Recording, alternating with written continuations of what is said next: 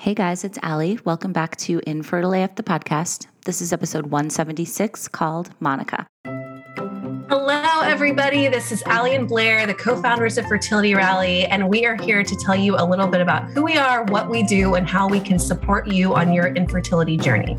So, we wanted to let you know that Fertility Rally is the membership group that we created. It's the place we wish we had when we were in the thick of it. We offer support groups, we have private Facebook groups, we have tons of events, lots of videos, blog posts, so much content. We're starting to do IRL events as well. And we want to be there for you no matter where you are on your journey. Yeah, our favorite part, we had no idea where this would go when we started it. And our favorite part about it is watching all of our members, which is like 300 plus at this point, connect and create true lifelong friendships. We have members that are meeting up in real life. We have members that are supporting each other on Instagram.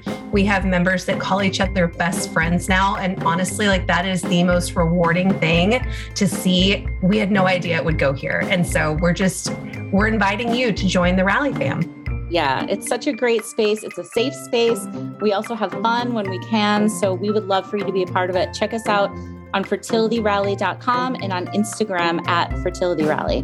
Hope to see you guys soon. Today's episode is presented by Beli. Beli offers modern prenatal vitamins optimized for fertility, prenatal, and post pregnancy health. To learn more about how to optimize your fertility and pregnancy health, check out their vegan friendly, dairy free, non GMO vitamins for both men and women at belibaby.com. That's spelled B E L I B A B Y.com. The best part if you use code ALLIE15, you'll get 15% off your first month of either Beli Women or Beli Men. Again, that's code ALLIE15, A L I 1 5 for 15% off. Thanks, Beli. All right, guys. So today I'm talking to somebody who's become a very good friend of mine over the last year and a half or two years now. She's a Fertility Rally member. Her name is Monica. You guys might follow her on Instagram at Waiting for Baby Wonder with a U.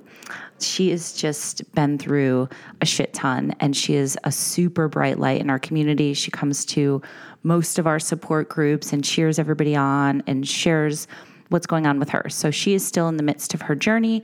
She's going to tell us all about that.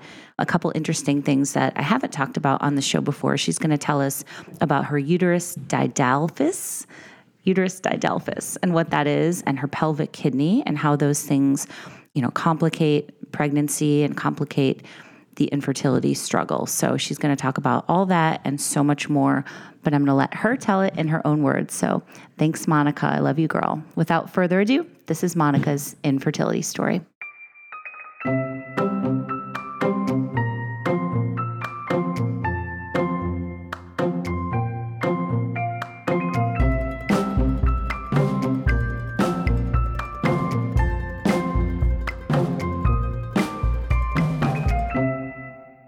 My gosh, Monica. Hi, sweet girl. How Hi. are you? I'm so excited to talk to you. We've I'm each other so for excited. a while through Instagram and through Fertility Rally. You've been through so much. And just to put it out there right away, you're still in the middle of your journey and your story. So let's just start at the beginning. I know you have this diagnosis of uterus didelphys. Did I say that right? Yes, you did. And ectopic kidney. Is that the other what the other one is called? That's also correct, or like pelvic kidney. I mean, ectopic Pelvic kidney. kidney. I think. Okay. Is the, it, Tell me, yeah, let's start there. one. When did you find out that you had that and what is that exactly? So I found out about this in my early 20s at like a routine OBGYN PAP appointment. I had just switched doctors because my insurance changed after I graduated college and went in just for my routine PAP. And I'm like on the table in the stirrups, and she's like down in my biz. And In your biz. in my biz, as they do. And she's just like, Has anyone ever told you you have two cervixes? And I was like, Come again? Mhm. Um, what? And she's like, Yeah, you have two cervixes. And I was like, How have I been going to appointments Right. this whole time and nobody, everybody has failed to mention that or didn't realize? And she knew in like two seconds. Mhm. So immediately, like there on the table, she was like, Well, if you have two cervixes, there could be other things kind of like going on inside. And so she kind of like immediately was like, Let's go into the ultrasound room.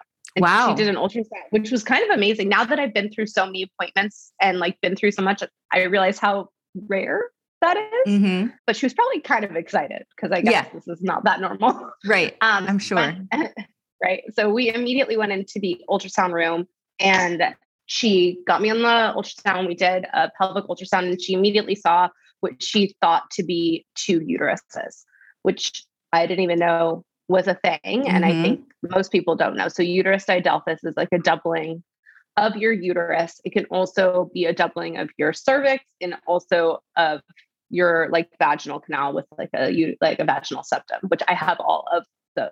Okay. Um, so, there's you know very- the just like- statistics on that? Like, what's the chance that someone will have that? well a i think it's not you know not everybody knows that they have it some people i didn't know right? Right. if i hadn't had that right i wouldn't have known if i didn't have two cervixes i might not have known um, but i think it's about one in a thousand Mhm. um, so it's not like so so so so rare Right. but i think i have it on the rarer side where i have all three Gotcha. right so some people don't have all three Right. Okay. um, so I have that. And it's just like a congenital hmm in the womb kind of deal. Basically, I guess when your uterus is formed, it actually kind of starts as two halves. And then like the middle part is supposed to go away and it forms like one whole. And that didn't happen in my Okay. development. Going along with that can also be renal, so kidney abnormalities. hmm And she, again, just I guess this was a really good doctor because so Mm-hmm. many doctors since were like, no idea what to do with me. And she immediately was like, okay, you have this two uterus thing. Uh, we should look at your kidneys. hmm And so, again, right there on the table, she started looking for my kidneys, found the left one, and then went to go to the right, and there was just an empty space. And again, immediately knew, oh, well, sometimes with uterus didelphys, they can be in your pelvis. And so she went down, and lo and behold, right, right next to my ovary was my kidney. And Wow. I had never, beyond the fact that tampons never used to work for me, Okay. like I never would have known. I mean, it made so much sense when she told me because Mhm. I just thought I had like the world's heaviest flow Gotcha. like all of my teenage years. And what Yeah. teenager is going to be like, hey, hi, uh, tampons don't work for me, or right. like talk about that sort of stuff. Um, yes. Did it have, and I know you have endo as well. Did it have anything to do with endometriosis too? Is it all kind of tied together? It, I mean, I think it is. Yeah. From what I've heard, people with uterus didelphys have a higher percentage chance of having endometriosis. And for sure, in my case, you know, everything is kind of squashed into this lower right hand corner because both of my uteruses are kind of tilted to the right. And then I've got my Mhm. ovary and then I've got my kidney. So like everybody, everybody's all crammed in together. And so, you know, if there's lesions, there's a lot for it to attach onto and connect to right there. So Okay. So does this cause hot mess in pain there. for you? It's a hot mess. it's a hot mess. Yeah. Um, yes, I, you know, growing up was the kid who was missing school, doubled over in pain, laying all day in the bath, throwing up, Yeah. like diarrhea, the whole the whole Yeah. shebang, just really, really ill. And you know, everyone was just like, oh, just being a woman. Right. Like you like it's just a bad period. Like it took 22 years for me to be Wow. diagnosed Well, thank with God that this amazing doctor figured it out. And I think I even by talking about this now, you know, you're going to be helping people that might, or, you know, know somebody that's Yeah. a similar thing and have it checked I out. So, hope. Yeah, um, I hope so. I yeah. mean, I've I've met lots of women now okay. who who have this, um, Yeah. and and everybody's situation is a little bit different. But Right. you know, I used to think before infertility when I didn't, because that was the one part that was missing. Is along this road, nobody ever mentioned to me that any of this would bring complications from pregnancy. Interesting. Um, so I really didn't know that until we Mhm. started trying, and then I really didn't know how bad it was until we got to IVF. But Mhm. um, you know, I used to think it was funny. When I first found out, I was like, double the pleasure. right. like- right. Right. Right. I got two vaginas. Like Right. I thought it was hilarious. what about sex? Did it have an effect on like painfulness or anything like that? And again, you don't Well, have to say anything you don't no, want to say, of course. I Yeah. don't care. I yeah, yes and no. So one side is more dominant than the other. So like sex is fine.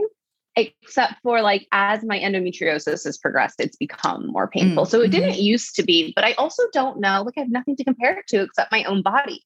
Right. Like, do I think it's the most pleasurable thing ever? Like, no, I've never felt that way, but it wasn't painful. So, you know, there is a surgery I can have to at least get rid of the vaginal septum. Mhm. Um, and that is probably something that I will do when I finally can have a laparoscopy. I'll do that like all at once. And Mhm. that should hopefully also help and also make my periods much more bearable because there's only one hole. okay. Oh. That makes sense. So you did a great post recently. We'll talk about this as we get into your story more, but up, you know, and you were holding up the letterboard that says infertility stole my sex drive. And that resonated Yeah. so deeply with me and so many other people. The fact of when you're trying to have sex on demand or sex is not working and the pleasure is taken out of it, like it's it's not talked Yeah. about enough. So I'm really glad that you did that post. And I'm excited to talk about that more Yeah, in a few thanks. minutes. But For let's sure. fast forward a bit. Tell me how you met your husband. so my husband is Australian.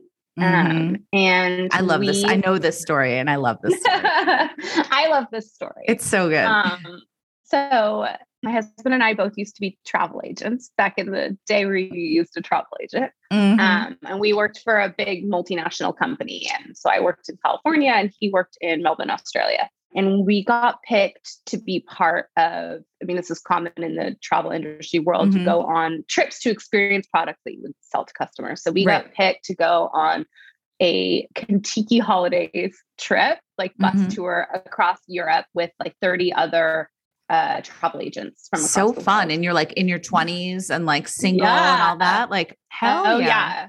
Well, kind of single. Okay. That's another story. Okay. but we were very good.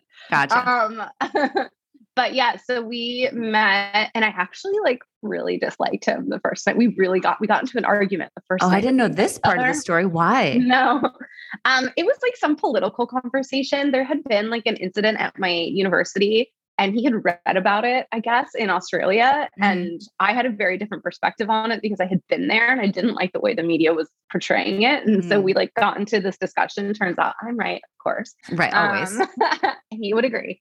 But yeah, so at first it was like not, you know, but we obviously had banter back and forth with that, which I did enjoy. But Right. very quickly, I mean, the trip was only a week and we became very inseparable very, very quickly. Mhm. Um, I just had so much fun with him and I just like loved the way his brain worked. And by the end of it, you know, it was like the whole like crying on the way to the airport. Like, what am I gonna do now? Like we're leaving to other ends of the of the earth. right. Um, and it was only a week. And we didn't, like I said, we were kind of single. We didn't mm-hmm. do anything because we were like trying to be good people. And we mm-hmm. thought like if if this does ever amount to something, I don't want to start that way. So we left and I just really didn't know. And when I got home, you know, we kind of stayed in touch and through Skype. oh my God. Yes. Within two weeks, we were both very single. And Tell me there was some dirty Skyping, please. Of course there was dirty Okay, good. What are you supposed to do? um, and then yeah, within like two weeks, he bought me a one-way ticket to Australia, and I put in for a transfer from my job, um, which was approved. And in like within three months of us meeting each other, I moved to Australia and moved in with him. uh, so hot. Away. I love it. We had Mhm. never kissed before, Oh my God. and we moved in uh, with him and his roommates. and- Yes. The rest is history. Right. Yeah. yeah. Okay. I love that story. Me too. It was really great because we had like this found besides the dirty texting, this foundation of like communication Yeah. for a few months before it got physical. So like not that that's how it would have gone otherwise, but I think Right. it made for a strong foundation. Yeah, absolutely. And something that's gotten you guys through all the shit that you Oh, would go yeah. on to do. So tell me about family Yeah. building. Did you guys talk about having kids or did you, you know, did that come up in conversation? Yeah. I mean, my I have I'm the first to say I have like no career ambition whatsoever. Um, I, I mean, like I'll just be honest. Like I think that's like taboo to say nowadays for women. I don't, you know, Yeah. it's gone the other direction. So I sometimes feel very uncomfortable saying that. But like, No, I love whole- that you say that. my whole life I've just wanted to be a stay-at-home mom. That's Oh like that's it. That's it Yeah. for me. I am just drawn to children. I have always, I just want to be a mom. Like that's that's all I wanted. And everyone in my family knows. All of my friends were like, "You're going to be the first to have babies. Like mm-hmm. you're going to be, you're going to have so many."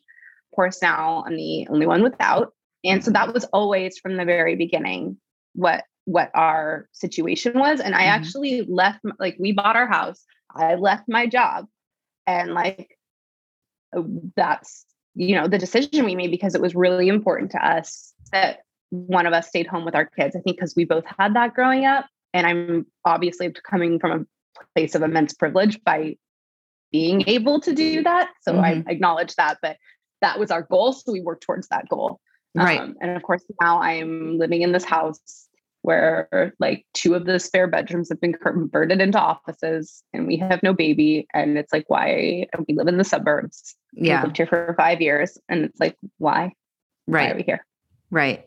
So let's talk about when you guys started to try. Was there like a moment where you're like let's do this or did you just mm. kind of start to not use protection yeah. or like how did it go down? Yeah. Well so i was on birth control for you know 800 years like so many of us we we got married in 2015 we had this goal that we wanted to hike the camino de santiago across spain. Amazing. that was in yeah it was the best thing ever. And so we decided that was in 2017 and so the, the deal was like after that's done i'm going to stop birth control. Mm-hmm. um, so that was at the end of, of 2017 so the beginning of 2018 around then is when i went off birth control. Mm-hmm. and for like a year it was going to be the whole we'll like we'll just have fun with it and when it ha- we're not in a rush but we would you know if it happens we would we would like that. Right. So we'll just like let my body come off the birth control which is a whole other story. It was disaster. Mm. um was it because and, of the endo and everything else you had going on? I don't know. I mean you know i don't want to like create like conspiracy theories because I know that a lot of like medical professionals would not agree with what I have to say on it. But I went into like from like within a week of me being off birth control, I went into like a severe depression, started having panic attacks, which I had never had before. I was like mm-hmm. shaky. I I mean, I mean, maybe the worst time in my whole life for about six weeks. Mm-hmm. And every doctor was like, here's let me give you Prozac. Like you're basically telling me I was crazy and that that's mm-hmm. not what mm-hmm. birth control does. And like, we don't have to go into that, but that mm-hmm. was my mm-hmm. experience. Yeah. Well, this um, is your truth. So there's no, yeah. you know, you got to say what happened to you. This is your experience. And obviously this is not a medical show and, you know, everybody no. should, everybody's different and should check with their doctor, but that happened to you. That's what happened to me. And it was, I mean, really scary for my husband. Mm-hmm. I like mm-hmm. could not get out of bed. And I, lit, I, I mean, it was frightening for me. It was frightening for my family. I was just not myself. And then it went away. And so, I mean, I don't know. But yeah, so we came off the birth control, wanted to give my body some time to adjust.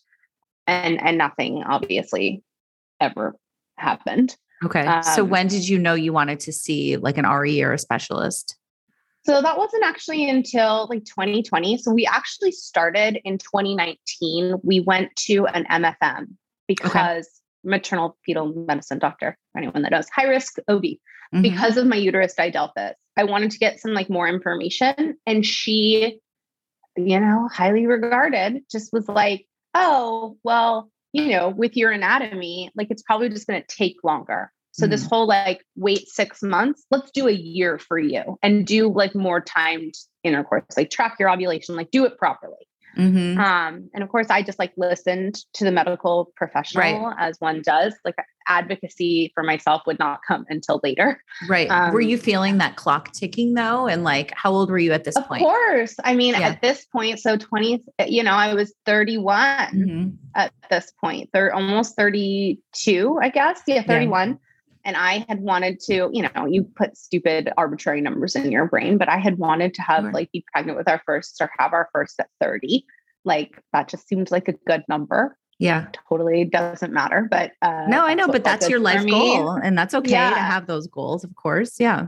Yeah. So 30 is what felt good. And that came and went. And so my anatomy is such that like I still have just the two ovaries and two fallopian tubes. It's just that one goes to each uterus. So when I ovulate every other month, it's a different uterus that can get pregnant and you never know. Like, I don't know which one. And I can only Mhm. use the one through intercourse, through Mhm. sex. So, like, I have half the number. Naturally, I already have half the opportunities that one would have per Gotcha. year because we can only access the one side. So it's kind of like living with one ovary and one tube. Okay. So Um, knowing what you know now, Monica, do you Yeah. wish that they would have given you that that first, you know, MFM you saw would have given you like a different treatment plan or A hundred percent. Okay, I what do you wish would have happened? Would be totally different. I mean, first of all, she had no business okaying me to get pregnant in the first place. Now knowing what I know, because Okay. it would be detrimental to my health so I cannot at all carry a you cannot carry. at all. I cannot carry. I mean, I could, but I'd be putting my life in jeopardy and our baby's life in jeopardy. At all, I cannot carry a child because my pelvic kidney um, is in a location that putting weight on it would cause me to, at best, need a stent, but at worst, kill me or live a life where I am in kidney failure and would have to be on dialysis for the rest of my life. Okay. So okay. she should never have cleared me to be trying naturally in the first place hmm and you know she never should have been like well you've been casually trying for a year try for another year at my Right. age like Yeah.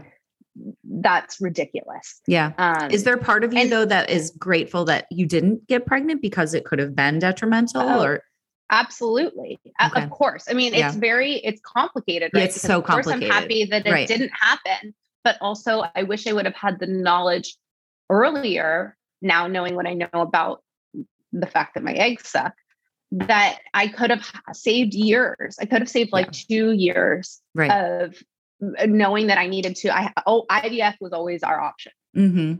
That was our only option. Always. Mm-hmm. So I could have known that like two years earlier. Right. It's so frustrating. Someone had cared. Yeah. And it is so complicated. And I don't mean to be like, what would you have done and living in the past? Cause it's like, here we are now, No. right? There's nothing, but I'm just, I was just curious, like well, what I mean, I, an alternative route could have been, you know, also to help yeah. people Well, and I listening. think it's just honest to be like, who lives in the present all the time? Nobody does. Like Right. we try, course. but Of like, you, of course. course you think about the past, and Right. it's annoying too because because of my anatomy and my kidney, I'd had so many pelvic ultrasounds done, right? But more than normal people would have had. Mhm. And it, and I remember specifically like my OB being like, "Great, you have follicles. Like you've got six follicles. Great.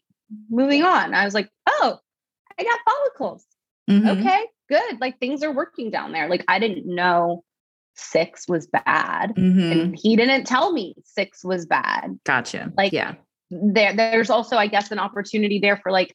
uh, Where's that like the connection between like you're an OBGYN, but like the fertility aspect, right? Right. Like yeah. he could see on the ultrasound if he knew to think of it that like there was a problem. Right. Such a good point. Okay. So what happened next and what did you guys do? So I did. I tried for a year. We tried for a year and nothing happened. So that was Mhm. 2019. And this brings us to 2020, I think around May of 20, May or June of 2020. And I went back to the MFM and I was like, listen, this is this is not working. I Mhm. need somebody to take more of an interest. And I kind of at that point, so my dad and his wife went through IVF. Mhm. Um, and I like through them kind of like learned a little bit. And I knew I needed to ask for a fertility panel. So I Okay. kind of bullied my OBGYN into ordering, you know, I definitely got the whole, oh, you're young, you Right. have time, like yeah. blah, blah, blah. Yeah, exactly. Just go on So vacation. yeah. Yeah. Oh my, I mean, yeah, I've Yeah. heard, I mean, You've heard it I've all. heard it all. I've heard it all. Yeah. hundred percent. you'll get pregnant. Right, Yeah. right, right, right. What was it like going Um, through it when your dad and and his wife were It was in, in really the thick of it? hard. Did you and her talk about it at all? No, so I didn't know like what I suspected what was going on, but they never told us. Like they were our relationship is very different now than it was then surrounding this. I had I mean I would like open the fridge at their house and like see stuff in the fridge and be like I don't know what that is. Uh, turns out it was like Menopur Right. and I had no idea and they did not tell us. I had Mhm. no idea. I didn't know they had several losses. I didn't know she has endo. I didn't know like she had surgeries. I didn't know. I Mhm. didn't know anything until she was pregnant. Mhm. Um, and it stuck. And that's just the way that they chose to deal with it. I think that Right. probably now they would have chosen to do it differently because it caused a lot of pain for me. Mm. Um, a, you know, it's hard to contend with like your dad having another baby at the age where you're supposed to be having a baby and you're trying to have a child. right. Yeah. At the same time, you know, in looking back, I'm so grateful to them because I would not probably, you know, be with my doctor now. So Dr. Aimee, who's Yeah. my doctor. Did they go to Dr. Aimee out. too? Yes. Get out. Okay. So awesome. my baby sister is a product of the Egg Whisperer. yes. Um, which Shout out to Dr. Aimee. We talk about her. always shout out. incessantly. She knows I'm her biggest fan. yes, you guys are Um, best Everyone friends. will say that. and we've got a Um, lot of members who go to Dr. Aimee, and we've done a lot of stuff with her at Fertility Rally too. She's great. She's awesome. But yeah, I would not have known about her. I was actually at a different clinic when we started. And I just, so back up for a sec. I did the Mhm. fertility panel. The fertility panel came back all sorts of fucked up. My Okay. FSH, I think at the time was like 27 or 29, like postmenopausal. And my AMH was like 0.54, something like that. 0.54, I think it was. Okay. And so obviously immediate red flags. And I like freaked out because you get these numbers over some portal with nobody calling to tell you anything. Right. And all I see is like it's flagged red. And like I start Googling Dr. Google and they're Yeah. like, yeah. Are you, you this number is like if you're in menopause? And I'm 32. I think, yeah, 32. So there was nobody there to explain this to you. No, was- Were nobody. they just thinking like we're just going to send her the results and like I just Bye, think that nobody luck. thinks. Like Yeah. they eventually I got into contact with them, but I think I called to like Mhm. schedule a consult with my OB to be like, well, what the fuck? yeah, Um, once again advocating for yourself, right? Right. I mean, I've had so many weird illnesses over the years. You'd think I would have been a pro at that point, but I really wasn't. But yeah, so I contacted them and he referred me, he gave me kind of a list of a few doctors. And I did some research myself of like who I should see. And I uh, ended up at a different clinic. Um, and it was fine. I actually started the process and even signed paperwork to start Mhm. IVF with them. But at the very first appointment, you know, the doctor said to me, he's like, I will make you a mother. I can guarantee you will be a parent, but I can't guarantee they will be biologically related to you. Okay. So, you know, that's How did that make you feel to hear that? Well, devastated. I mean, now it's different now knowing what I know, but I think in your very first appointment to be hit with that in five minutes of someone meeting you, it's a lot to take in. Like I was already extremely overwhelmed. Um, I don't, I wasn't ready to receive that news. And, and I think now looking back on it, it was a little bit premature to just say that to somebody. Like, how about have a little like either don't help me or help me. And if you think you can help me, then like let's not go there at the first appointment. Mm-hmm. You know, like Mhm. why are we talking about that at the first appointment if you think you can help me? What it what it told me now looking back is he wasn't confident that he could help me. Well, I also feel like it's dangerous as a doctor to say, I guarantee anything. Mm-hmm.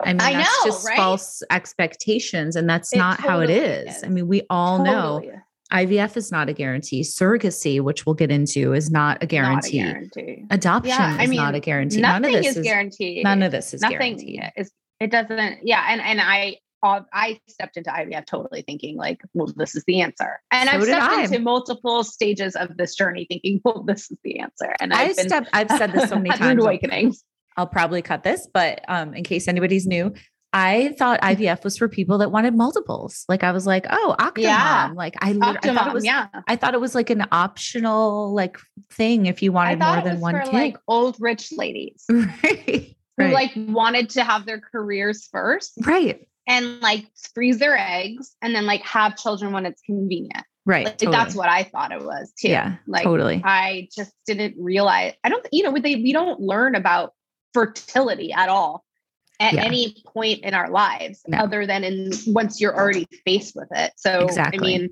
I just was like, people have eggs, they do their thing. You get pregnant and Absolutely. your biggest fear in life should be getting pregnant when you don't want to be pregnant. That, like well, that that's should what's be your biggest drilled into our heads is if Yeah. you don't use protection, you're gonna get pregnant. That's all you learn as a young Turns woman. out 12 years of birth control was completely pointless for me. It was never probably going to happen.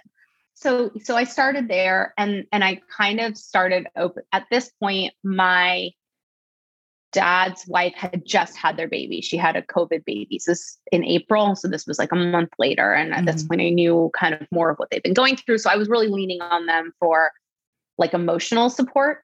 And I told my stepmom, I, I say my dad's wife usually because she's like nine years older than me, Mhm. but my stepmom, I told her that, you know, about my appointment. She was just like, listen, you know, uh, if you don't like this, there are other options. Like you don't have to just, because this was like, we went from like blood blood work to consult to we're signing documents probably in the span of two weeks once i knew i mean that's kind of who i am i was like let's go like Let's go. we're Yeah. going like we're Right. doing this and and she was like please let me write an email to my doctor and she's like they call her the egg whisperer and i was Yeah. like what do you mean they call her who who calls her the egg whisperer how ridiculous Right. now i now i don't feel that way at all right. um, and now I, I I understand now. But um, I was like, I mean, okay. She's like, as long as you don't think it would be weird that we'd have the same doctor. I was like, listen, if if it's better, it's better. So she uh, wrote this email to Dr. Aimee and CC'd me on it and kind of just laid out what we'd been through. And Dr. Aimee just wrote back like the most amazing email in five seconds, as she always does. And she Mhm. just said, you know, I'm happy to do whatever it is that you need me to do. If you want to become my patient, that's great. If you want me to just consult with you on the side, that's great too. If you want me to just, I'll be your biggest cheerleader. Like I don't, she's, there's no ego Right. involved. right. right, like- she truly just wants to help people. Yeah. Truly just wants to help people. And she didn't need to be my doctor to offer that kind of support. And the fact that she like responded so quickly, we had this family connection and that kind of warmth, I was just like, this is my person. Mhm. So I pivoted, made a made a consult appointment with her. I think like within like five days, like we Mhm. so fast. And we did a Zoom appointment, and she's like, "Come in on day two. I came in on day two, and we Mhm. started stims like that. Okay. Um, So, what was her take on what was going on with your uterus, your uteri, Yeah. and your, um, you know, everything else that was happening? so initially, that wasn't something that she focused on. Okay. right? I have issues to get to my uterus being an issue, we have to have embryos, right? Okay. So, first things first, her protocol always is embryo creation, embryo creation, embryo creation, embryo creation, like bank embryos. hmm So, we already knew that was going to be an issue for me because I have few follicles and my hormones are showing that I my egg quality is probably compromised as well. Mhm. But at this um, point, sorry to interrupt, Monica, but did you you Mhm. know that you were going to work with a gestational carrier because you couldn't No. carry, or no? Okay, No, I did not know this Gotcha. until after we created our embryos. gotcha. Okay, So we, yeah, so we, that wasn't discussed. Like how the babies are coming into the world, like not discussed. Like, right. It's like one step at a time. Okay, One step at a time. Because what's Got the it. point of talking about gestational surrogacy if, if, if you don't have any embryos, Right. Yeah. So first and foremost was the creation of embryos. Okay. And you know, she obviously was interested in my uterus. You know, you, it turns out the uterus didelphys is less of an interest in this whole story, which I find interesting. I find interesting. yeah, Um, it's the kidney that continues to be the kicker. gotcha. Um, so Fucking kidney. we, fucking kidney, and Mhm. of course, like I wanted it removed, but evidently that's not an option either. Mm. So we started with IVF like very quickly. I can give you all the stats, but essentially we retrieved six eggs, four fertilized, and they all arrested. Like Mhm. nothing past fertilization. Okay. And that was, I guess, like my my really like my first oh moment. Like this is not a guarantee. hmm This is gonna be much more challenging than I thought, much more expensive than I thought. It was definitely a reality check. I mean, I this was before I made my Instagram account. And so I was really, really lonely. I really didn't have Mhm. anyone to turn to except for my stepmom. And Mm-hmm. now I'm feeling like, well, fuck you, lady. Like you're 10 years older than me and you did one round of IVF and made all of your embryos. Right. Like, what the fuck? I Right. can't make any. And, uh, you know, I still, I mean, I leaned on them for so much, but right. yeah, I mean, I would But say what about like, you and your husband? Like what was going on with you guys and your relationship? Because obviously this takes such a huge toll. It really does. I mean, I hate to say this, but like, I, get grateful for COVID.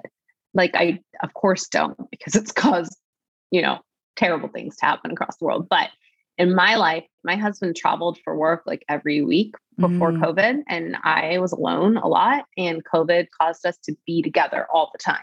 And Mhm. I am so grateful for that because we were really able to be together during this process. And he's Mhm. just incredibly supportive, not judgmental at all, like no room for blame or guilt or Mhm. anything. And, you know, I think his, the big hardship really is that he just like worries about me so much. yeah. So, you know, I yeah, he's just incredibly worried about my mental health, my Yeah. physical health all the time. And I think it really weighs on him. I feel like he doesn't leave as much room as I would like to feel for himself Mm. because I know it's there, but it's like primarily goes to me because I'm the one that's like enduring all of the medical stuff and I'm the one with the health issues and I'm, you know, so yeah, I mean, it's really hard in a marriage, but actually, like, I I know this isn't the same, you know, everybody's different, but I think we're closer hmm as a result of it. I think Mhm. that's made our marriage like more intimate in a lot of ways, hmm like seeing each other at our worst, going through real hardship Right. um That makes like it's a test of your Mhm. marriage and hmm like i i think we're stronger for it in Yeah. the long run Yeah. not that it, i would still i would trade it in a heart hundred percent. A hundred percent. but but Right. yeah i think we're we're stronger because Yeah. That makes sense. yeah Okay. So then after that first round with Dr. Aimee, what what did you guys do? Did you decide to pivot, like the change the protocol or like yeah so i mean dr aimee if it doesn't work she's going to pivot which i love right like i've heard so many people now nowadays or not nowadays but like now that i've met so many people whose doctors just like stick to what they know and like that's just what it is like if Yeah. you don't like my protocol then you're not working with me which Exactly. is ridiculous because our bodies are so different makes no fucking Um, sense? makes no fucking sense and it's Yeah. really like offensive to me Well, it's it's also kind of lazy. super lazy like and this this science is developing still like we're not like at a point where like we have the answer so like this is what it is like Mhm. it's changing all of the time like our standards for testing embryos are changing like you know uh, our knowledge of disease like all of it is changing all of the time so like why wouldn't you want to as if this is your profession and your life and you're helping families grow like why wouldn't you want to be like at the top you know like Mhm. learning and and figuring out new ways and collaborating with other professionals and doctors like it makes no sense to me right. I agree. but Dr. Aimee does. She loves new research and learning about everything. And so our way of looking at it was like, uh, we're going to do it again. Uh, we're going to change the protocol. And also, I, you know, I like gobbled up. It starts with the egg, like so many of us have. Mhm. Um, and I was like, I'm going to do everything that's in this. I'm going to do all of it. I'm going to take every single pill. I'm going to go to acupuncture twice a week. I'm going to get rid of any toxins in my house. I'm going to get rid of any plastics in my house. I'm going to meditate and be mindful and like just like commit my life to this. And I'm very fortunate in the sense that uh, I, like I don't work. So like I could do that. So that's what we did for, I think, so my retrieval was in August of 2020, and my next retrieval wasn't until November of 2020. And in that time, I just was very, very regimented. And we also primed with Omnitrope with human growth hormone twice a week during that time. Mhm. Uh, I don't think I would have gone. I think we would have had our retrieval in October, but I had a cyst at one point. So I don't think that maybe I needed quite as much time in between, but that's what ended up happening. And we had fewer follicles actually. We only had five follicles and retrieved five eggs, but all five of them made it to blast, which mm-hmm. was like night and day, and three of them were normal. So those were our, those were our embryos, which was wild. I mean, uh, and and you know, then you get that false sense of okay, like we're off to the races. Like right now we have our embryos. That was our hurdle. Like we're going to do this. I know that like uterus didelphys is a high risk pregnancy situation, but like I've seen other women do it. We're going to do it. Uh-huh. I just was like, cool, transfers next. And then Dr. Aimee was like, I think we need to talk about your kidney. Right. Okay. Like, and that was the first time that gestational surrogacy was broached. Okay. And that was like a whole other pill to swallow. Mm-hmm. Um, and I was not accepting of it at first at all. Um, I was like, no, no, no, no, no. Like, we're going to go see other specialists before we just decide that I can't carry my baby. Mm-hmm. Um, so like specifically, what were enough? right? What tell me? Tell me again. What were the risks if you did carry? It was because so, okay. your kidney yeah.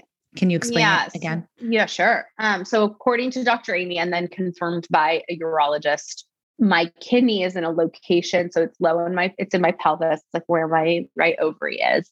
As the weight of a pregnancy would grow, the weight would press down on that kidney and my ureter, my bladder, and could cause like serious kidney problems essentially. So you know, a stent, which is not, I guess, the most uncommon thing, mm-hmm. could have to be put in. But basically, the urologist was like, I, if you were in extreme pain, I would not be able to relieve the pain for you. Mm-hmm. Okay. And then, worst case scenario, it causes me to go into, or like not even worst case scenario, but I could go into kidney failure mm-hmm. and require dialysis for the rest of my life, which is obviously not something I would right. like to do. Right. And like worst case scenario, like I could die, baby could die. Right. Um, mm-hmm. and we are already talking about a high risk situation with my uteruses because because there's two, they're smaller. And oftentimes with uterus didelphys, the, the risks there are like preterm labor, late term miscarriage, stillbirth, mm-hmm and then always the c-section because how are you dilating two right. cervixes right um yeah. that makes so, perfect sense you know it just was ultimately too high of a risk it was to to even consider and at first it was really hard for me to to like know that we were never going to be the couple that had the experience of being pregnant together. Like my husband yeah. always used to talk, I can't wait for me to be able to put my head on your belly. Like I can't oh. wait for these moments together. And totally. And so those are lost to us. Mm-hmm. And it's still, I mean, I'm much more at peace with it now, but that, you know, that was a huge yeah. loss. Like now we can't get pregnant naturally. Now we can't even have pregnancy at all. Yeah. Um, but that's definitely a loss. You know, the loss of, of how you loss. thought your life was going to go. That's a huge loss.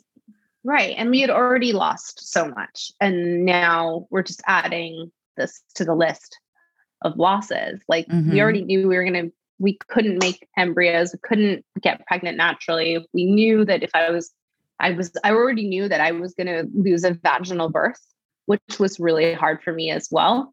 Mm-hmm. I knew that, you know, going into it, knowing I'm going to be cut open at the end of this and I'm not going to be able to go through the natural like birthing process, which was something I always envisioned. Like I was, I'm like a proponent of natural birth. Like I wanted to do that. Like I wanted to like go through that and be like, I am woman. Like, and now it's, you know, not important. It's, you know, just a happy, healthy baby is all I care about. But totally. It's still a loss. And, and though at the same time once it was decided it was like okay like that's just how i am. I was like okay like that's what we're doing.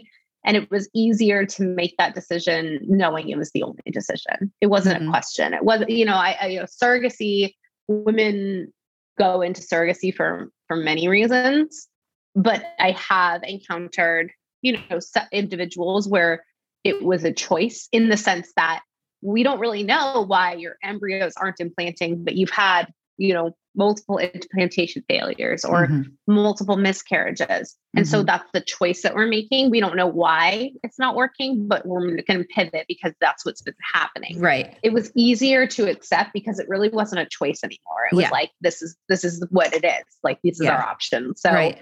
if we want to bring these embryos into the world, like this is how they're going to have to come to right exactly. Okay so what happened next? Dr aimee is so fast. She's so amazing. Um i was not left for even a moment to figure out what to do next. She was like let me put you in touch with these agencies that i like working with.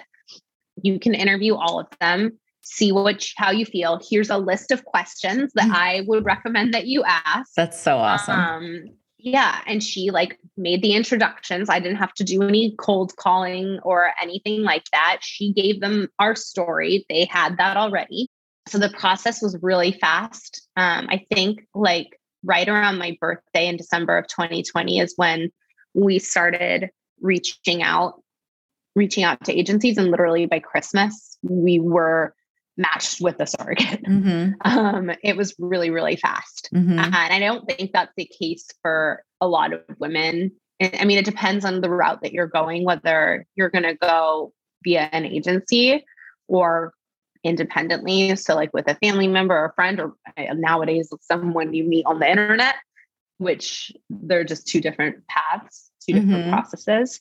We opted to do the agency partially, you know, it was like a whole new language to learn. I didn't know anything about surrogacy. I didn't know any of the lingo. I was really following like Dr. Aimee's lead. So yeah, so I just uh, let her kind of take the lead there and surrogacy through an agency made a lot of sense because if I'm not an expert, like I don't want to, I don't need to be like taking that on. Now I feel like I could write a book on surrogacy and totally like have my own agency if I needed to. Exactly. Um, but uh, so we went through an agency and in Idaho. Um, that was another thing that was really hard for me to deal with was the idea that our surrogate would be out of state. Mm-hmm. There's a lot of different reasons for that, but for us, it's mainly financial. Like California, it's just a surrogates are in such high demand here. It's really hard to get matched. The timeline mm-hmm. is longer, and I'm not a patient person.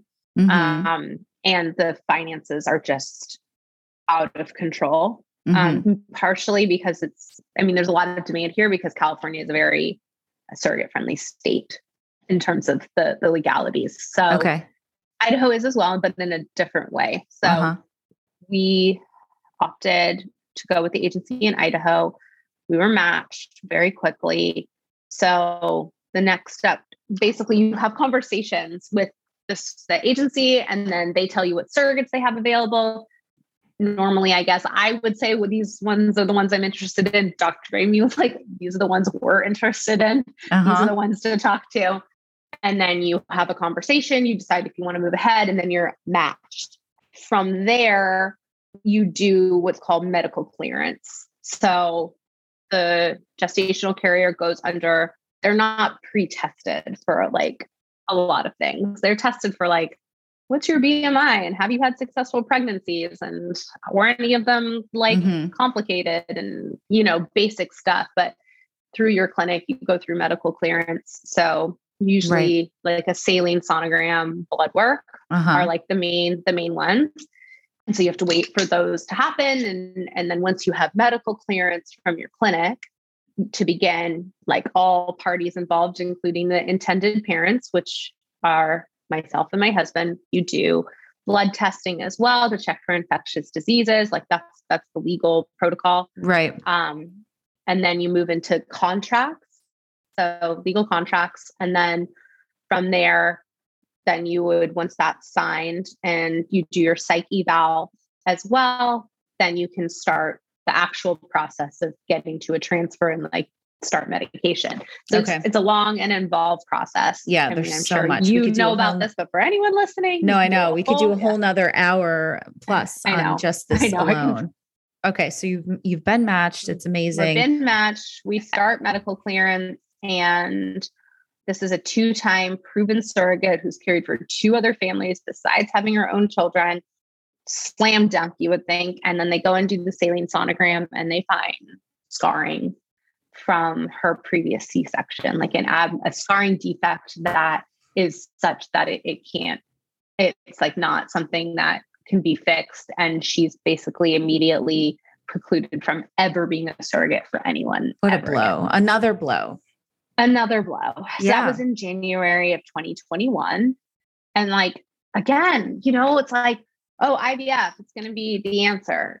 Surrogacy, we're going to take my stupid body out of the equation. right. And we're going to put in like a perfect, fertile human being. Right. And of course it's going to work. And like, of course it didn't work. Mm-hmm. And so now I'm like, okay, this is not what I thought it was going to be. Now it's just a lot of money, which is really hard. Yeah. um, so then so, were you matched up with another one? It took a while. So, I mean, yeah. with COVID, uh, there's not as many surrogates available. Partially, I mean, this is pre vaccine era. Um, so a lot of surrogates, you know, are waiting it out, don't want to put their families at risk. And, and surrogacy has just become, I think, as people talk about it more and, and people realize that, you know, while incredibly expensive, it's not just for like movie stars or people that like want to save their bodies. Like that's such a misconception as exactly. people learn about it. I think it's become, you know, if you look at the stats of how many babies in the US are birthed via surrogacy every year, it's grown exponentially over right. the last few years. I mean, it's still a teeny tiny, tiny, tiny little population. I think they say 2% of babies born in the United States are born via IVF. And of that 2%, it's like 2% of babies are born via gestational surrogacy. So right. it's a really, really small, small little population of people, but uh, it is growing. So it's just hard to find a surrogate. So I think it took us, uh, I mean, like five months to be matched again through our agency. And in the meantime, we did entertain a, an independent match as well um, through another proven surrogate who um, also ended up failing medical clearance for uh, other issues. Oh my um, gosh. Um, so now, then, yeah, so then we had our third match in May of 2021. And again, another two time proven surrogate. We really, really clicked. And like five days after we matched, before she even started medical clearance, she ended up in the hospital with like extreme pain. And they found like retained tissue from her previous pregnancy. She had to have a D&C. And so that took her off the list. Oh my God, Monica. I know. it's like almost com- if it wasn't so I mean, it's almost comical at this point like it's almost comical i know what you're um, saying and sometimes you, you know just laugh like, at the absurdity of this shit but like this is also just like seeing you go because you know i know you at this point mm-hmm. in your journey you know that you're talking about now and you know just seeing you go through this and setback after setback and just doing all the things and it's still it's just like it's not fucking fair no it's like, not fucking that's fair. how it and feels at a certain point right you know i i don't like talking about the money because I feel extremely privileged that we've been able to come this far when I know that that's not the case. You know, for so many women don't even have the option to find a surrogate because the, the price of it is just not in the their, you know, it's just not possible. Mm-hmm. But I'd say at this point, we spent over a hundred thousand dollars and we have nothing right. to show for it. Right. Um, well, thank you for sharing that. I think that's important to talk about. Yeah. I mean, yeah. I mean, that's just the reality of infertility is like, right. And at this point for us, it's like, we just keep throwing money at it because we're yeah. so far in. I just don't know how to to stop. And it's like we'll just keep going as long as we can keep going. But right. like we've refinanced our house, like yes. we've had some family support, like we've spent all our savings. Right. Um, we've taken out like my husband's stock options from work. Like that's yeah. how we're paying for it. Absolutely. Uh, yeah. So it's not without its hardships and we're able no. to do it, but it's still like a hardship. Yeah, um, totally. So we got matched with our current surrogate in July mm-hmm. late July 2021. Mm-hmm. Okay. Um, so this is number four. This is number four. Okay. Fourth also, time's a charm. yeah. Well, hopefully. Right. wonderful. I love her as a person. So we'll, mm-hmm. I'm really hopeful that we get to go on this journey together. Yeah. But so we met um, through the agency. She was wonderful. We clicked all of that and then kind of radio silence. and I was like, what is happening? And turned out her house burned down Oh my right after God. we talked. um, like burnt down, like their whole home burnt to the ground. I know. I Unreal. I was like, I was like, am I a curse? Like, am I Mm. cursed? Am I like doing this to these women? Like, maybe I should like just just give up because I'm like now causing other people harm. No, you're not. But I know that I know that- that's it- It, makes sense to think that, of course. Yeah. But eventually we did get back on track. She's like, I mean, if anything, her going through that proved to me like this is who we want to work with because she handled it just like I got this. I'm Mhm. organized. We're on top of it. You know, it's hard, but I'm not going to like let it, you know, we're safe, we're healthy.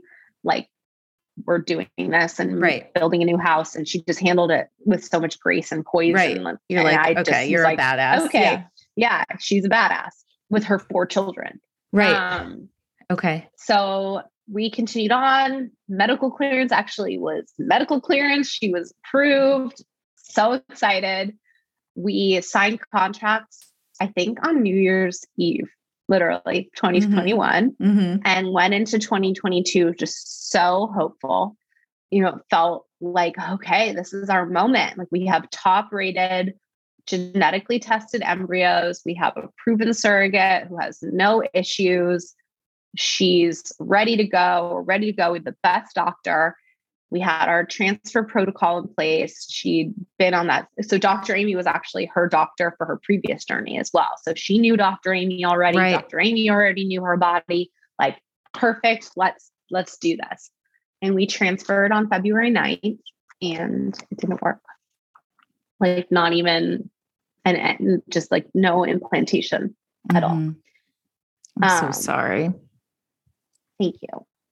I was broken. I think Mhm. you've seen me. I mean, I Yeah. was broken. I'm Yeah. still, I don't know. Like I have our embryo picture and I like it's shoved somewhere because I Yeah. can't even look at Can't it. look at it. Yeah. Um, I can't look at it. Yeah. I mean, I don't know. Yeah. it was just like it, it's still like I I'm okay, but I'm not okay. No, know? that's like yeah, that's understandable. we waited so long to get to that point right. so long to get to that point and we've been through so much and i just i really thought it was going to work like Yeah. everything was perfect i really thought it was going to work like i was not stressed at all during our two week wait i was really excited Mm-hmm. Mm-hmm. um and i think it broke you know i think it was pretty devastating for our surrogate as well because now Yeah. you're dealing with the emotions of two families Right. um, which is a lot because i want to take care of her and i don't Right. want her to leave us right i don't want her to leave us right. Yeah. Oh. like is she going to go through this again with us Right. Um, so that's a choice she doesn't have to right. Of course. um and that was just i didn't even know like what to do with myself and not Yeah. that it matters at all but it doesn't matter but it was our only female embryo like our only xx embryo and it Mhm. doesn't matter at all but you start to like think of them as people yes. Of course. I don't care. Like, I just want a healthy baby, but like, I guess just knowing you never, I guess when you're trying naturally, you, you don't know what you're going to get. Right. It's just whatever you're going to get. Right. It's just like, you know, that that, that chapter. Right. kind of but I want to validate that for you that it's okay to grieve the loss of that female embryo. That is real. And that is Yeah. sad and that fucking sucks. And it's okay to to think that way.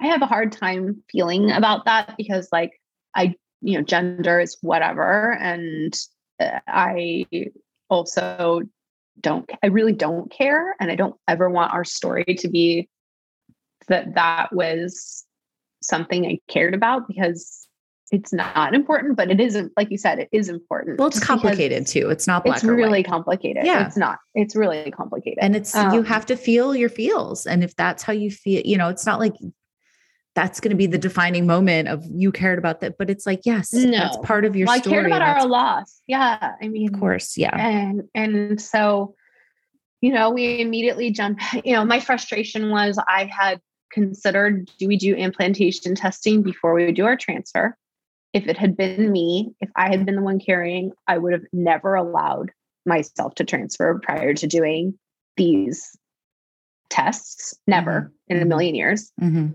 And Dr. Aimee would have never allowed me to transfer without doing Yeah. tests either. But she carried before, she carried for Dr. Aimee, same protocol. Like there was nothing to suggest Mhm. scientifically, medically that those tests were necessary. Right. And it's really expensive, right? Sure. I hate that money comes into this, but it like does. you it think plays of, a role. of doing you think of doing an ERA, which is one thing, but then you have to pay her clinic and your clinic to do the ERA because she's doing it in Idaho. And then you have to pay her to do the. ERA. Mhm. So every single thing that we do costs sometimes two, three times more Yeah. than what it would cost anyone else. Like our Yeah. transfer cost us, I'll just be frank, $16,000 to do uh, one transfer. Yeah. So it is something that we considered and it wasn't medically deemed necessary. So we didn't do it. And of course, Mhm. now I live with regret every day because Yeah. we've now done the ERA and the MLS and the receptiva test, and every single one of them came back abnormal. Mhm. So abnormal that the labs actually suggested that we run them again. Mm. So we have to do another. You're going to do it again with her? We're in the middle of it. Yep. Yeah. So, Okay. and we actually just got not great news yesterday.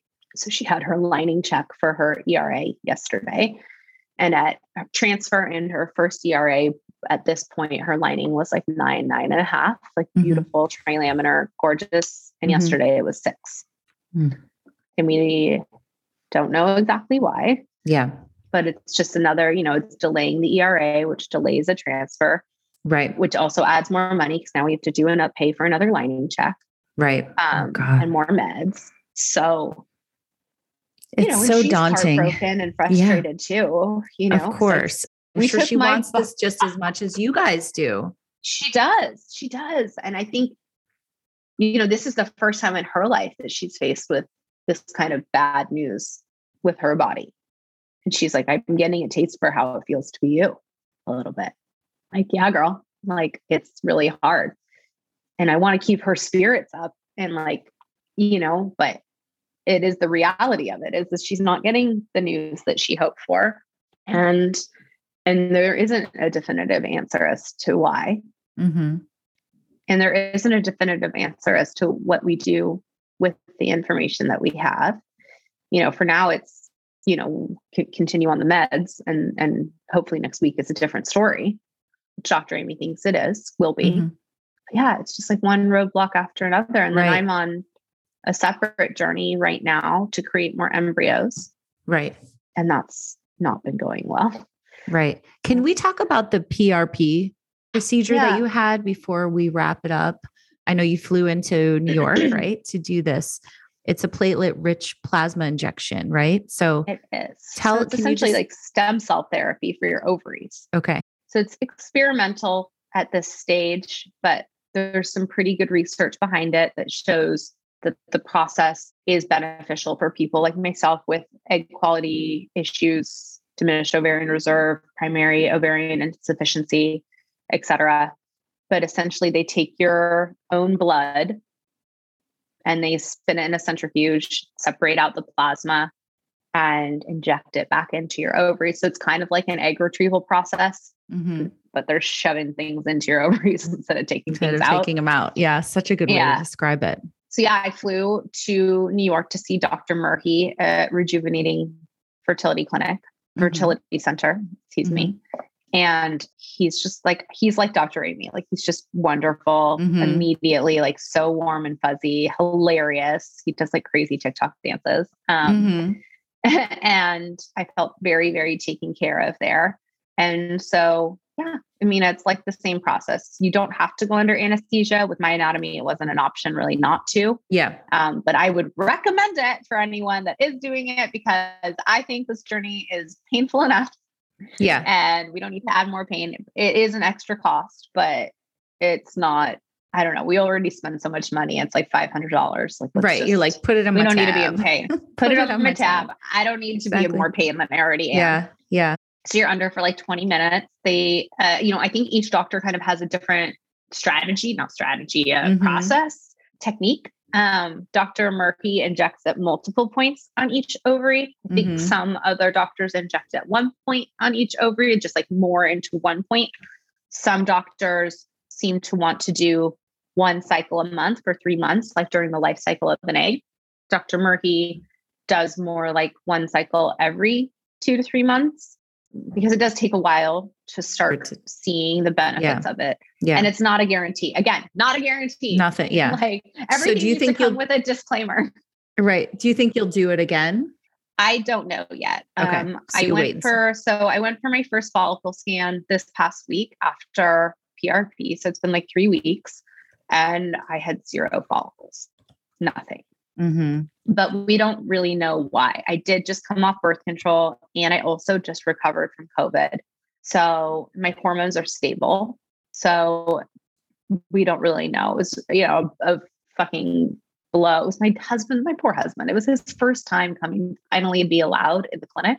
Mm-hmm. And he's like coming in for the first scan he's ever seen me do. And like Right. I've never had and we had zero follicles. He's Oh like, God. I jinxed you. It's like shut Yeah. up. No. He's not talking like me. Um, right. Right. Oh, honey. but yeah. So that it's been a hard week for yeah. sure. It's been a hard week. It's been a Um, hard couple of years. hard life. it's been a hard journey. It's been a hard Yeah. road for you. And, Yeah. you know, I, I just want to say, you know, I adore you. And I'm so glad that, Mm. you know, you're part of the rally family because everybody is Yeah. there to support you. And you've been so open about all of this stuff. You know, I, I, I think no one is more deserved. Like, you know, you've done all the things and it's just, it's heartbreaking to watch yeah. something Well, not, not go as it. planned, you know, so I wish I could fix it. I Um, know. I mean, I wish we all had a magic wand. I know Dr. Aimee feels the same way. Like, I wish I had a magic wand or a closet full of, she says, I wish I had a closet full of babies and I could just give everybody a baby. Exactly. Um, exactly. But that's Um, not where we're at. And, Yeah. you know, we just, uh, my, I, you know, I just keep pushing through and I, you know, I don't subscribe to the just keep going. I think that's a little bit toxic, but I think as long as it feels right to keep going, then Mhm. we will. Yeah. Um, and for right now, it still feels like I have it in me to keep doing it. Yep. So I'm Yeah. hopeful that our ERA lets us move to transfer ASAP, hopefully sometime this summer. And I am hopeful that at my next fall scan in a couple of weeks, that my ovaries start to wake up and we start to see some results from the PRP because that can take some time. mm-hmm. And yeah, I still have hope. There's Oh still God. hope, right? Like I feel like as soon as I'm hopeless, Yeah. like then like let's just Well, like you know. said, you know, I'm never one to say don't give up or keep trying or it's going to happen. Yeah. I, none of that is true. I don't, I hate that term give up because I don't think it's giving up. Giving Sometimes it's just pivoting and, you know, changing Yeah. course. But, you know, I just want to say, like, I love that you've always been very true to yourself and true to your heart and, you know, following what you feel is good. And who knows what's going to happen? None of us do. Yeah, And, but I just know that you know, we're all sending you so much love and rooting for you. And if people aren't following you, they should be at Waiting for Baby Wunder, W U N D E R, and following your story and just wishing you so much love. And I can't wait to see you in person, hopefully sometime this year. I know, but rally you'll keep us, yes, rally live, IRL. Exactly. Um, but you'll keep us posted and everyone will follow along. And I just love you. I love you. I love you. I Mm. am just really grateful to be on your pod. Been listening to it long before I knew you as a human being. And so it's like a little bit of a fangirl moment. Um, no, I have. Like when I first started before I had my Instagram, I had your podcast on, on, Oh my my, on my list. Well, now you Um, know I'm just like here. You see me now. I just got out of Soul Cycle and I look insane. And I'm braless, There's nothing to fan- I'm not wearing a bra. No, There's nothing to for- fangirl about, but I'm glad you listened and I hope it helped you. Well, And I know this is gonna help so it, and people. I hope it helps. Yeah, that's. I mean, that's Yeah. yeah. At the end of it, like I exist because other people have helped me. Mhm. So I hope I can give back in that way. I think. I think it's like a big circle help.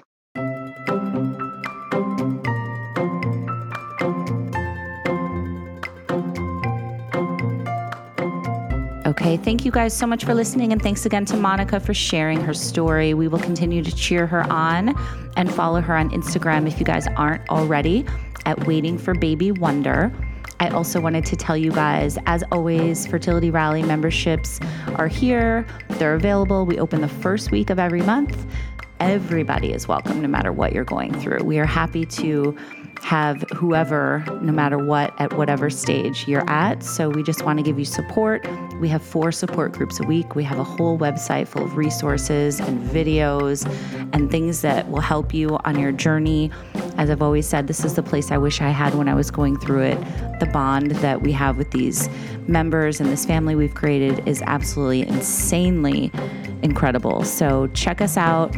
DM me if you have any questions. Follow me at Infertile AF Stories and follow us at Fertility Rally on Instagram too. And I will talk to you guys next time. Thanks.